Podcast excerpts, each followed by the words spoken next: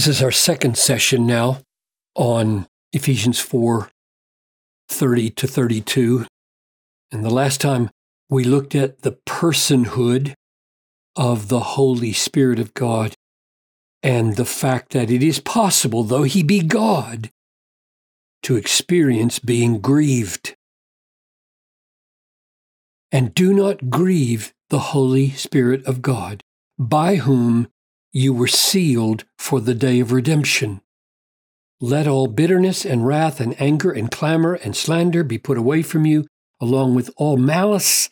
Be kind to one another, tenderhearted, forgiving one another, as God in Christ forgave you. So, Father, as we spend one more session on this issue of grieving the Holy Spirit and try to discern what do we do that would grieve your spirit Reveal to us clearly, Lord, from this text, how it is that he's grieved, what it is that grieves him, and what we can do to avoid it.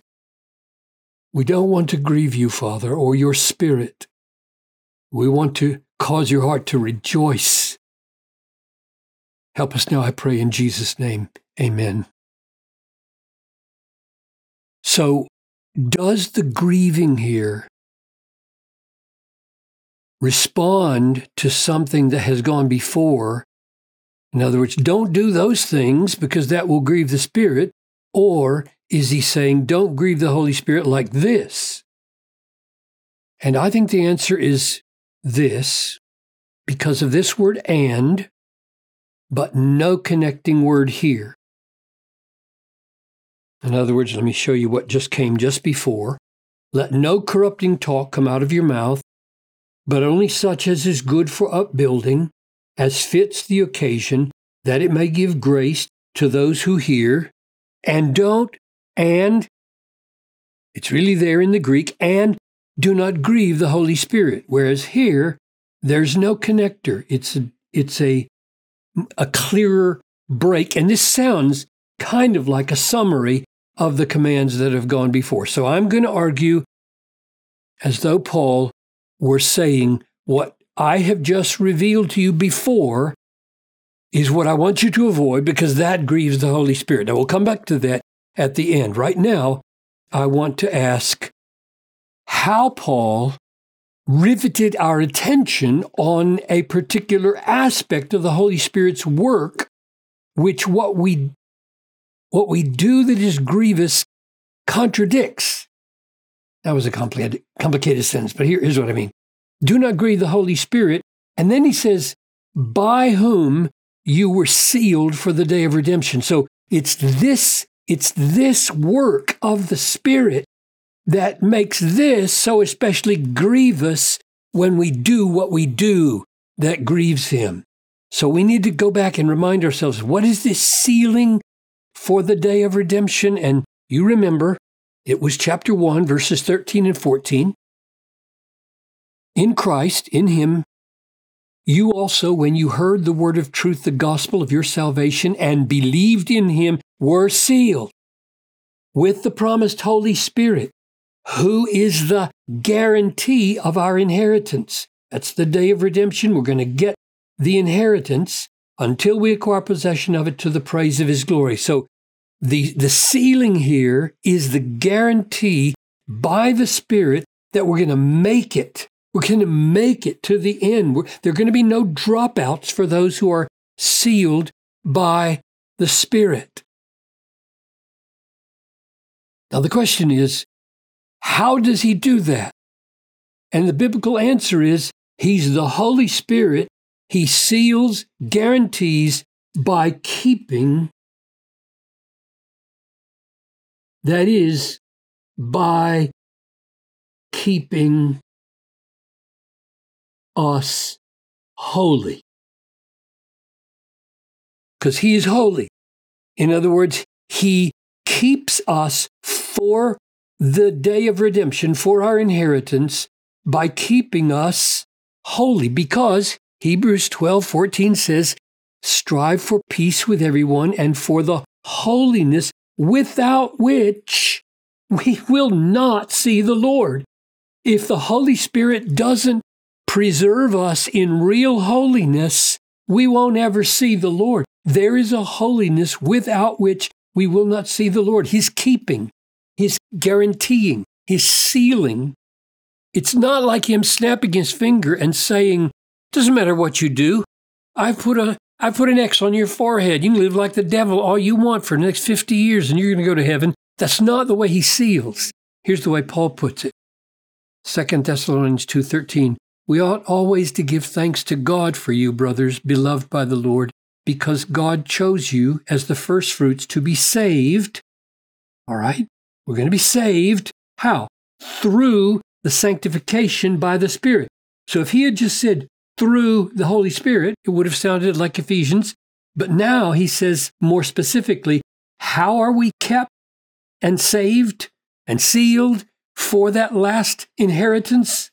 It is through the sanctification of the Spirit. Now, the question is going back to Ephesians, looking at the work of the Spirit in the first four chapters, how does Paul do that? And let's just look at them.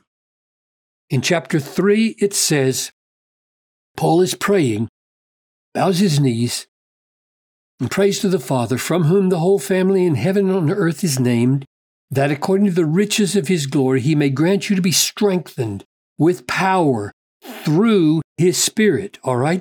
We need to be strengthened. Now, for what? The Holy Spirit is the strengthener. The Holy Spirit is the strengthener in this prayer. For what?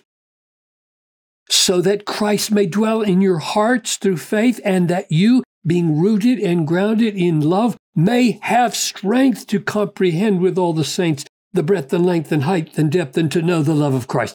It's the strength to know the love of Christ. This is it. This is the key to sanctification. Only by the Spirit do we have strength to comprehend the breadth and length and height and depth and to know the love of Christ for us. Many people are not truly born again because they don't have any sense of the breadth and length and height and depth of being loved by Christ. It doesn't make them happy in the morning. It doesn't make them happy at night. It doesn't touch them at noon. They hardly give a thought to the glory and the wonder and the miracle and the grace of being loved by Christ. If we don't feel loved by Christ, if we don't know the massive implications of being loved by Christ, which it takes the Holy Spirit to experience, we're not going to be sanctified. So that's the first step, number one. And then the Holy Spirit, chapter 2, verse 22 in him you also are being built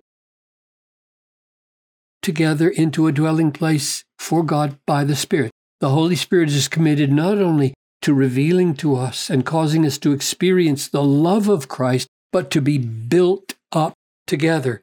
Building up is the work of the Spirit. And there's a, a third way he sanctifies us, namely by creating unity, the unity of the Spirit. I, I, therefore, a prisoner of the Lord, or for the Lord, urge you to walk in a manner worthy of the calling to which you've been called, with all humility and gentleness, with patience, bearing with one another in love, eager to maintain the unity of the Spirit. Now, let's go back. The Spirit gives us a sense of the love of Christ. The Spirit builds us up and enables us to build each other up, builds up the body. And the Spirit gives unity. Now, what is it about the sins that were mentioned just before verse 30, where he said, Do not grieve the Holy Spirit. Here they are. Don't lie to each other.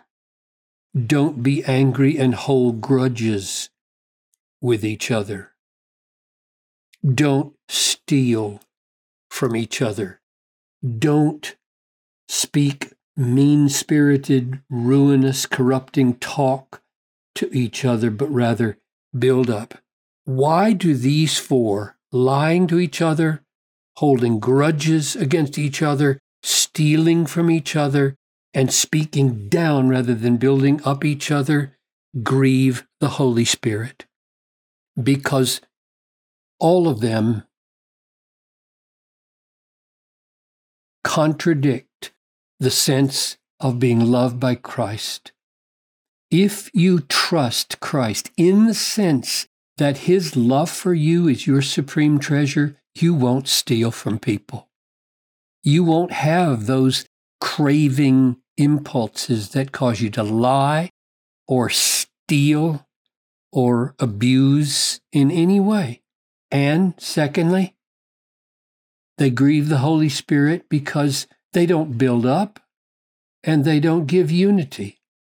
So the Holy Spirit's commitment here in the book of Ephesians to cause us to be satisfied in the love of Christ and to build one another up and to preserve unity, all of them are contradicted by falsehood, grudge holding, stealing, and speaking mean of each other. Therefore, he says, do not grieve the Holy Spirit by whom you were sealed, because this sealing is precisely through the sanctifying of the Spirit, which happens through knowing the love of Christ, building each other up, and preserving the unity. When we sin against each other, we contradict the very ministry of the Holy Spirit's keeping strategy, namely holiness, love, building up, unity.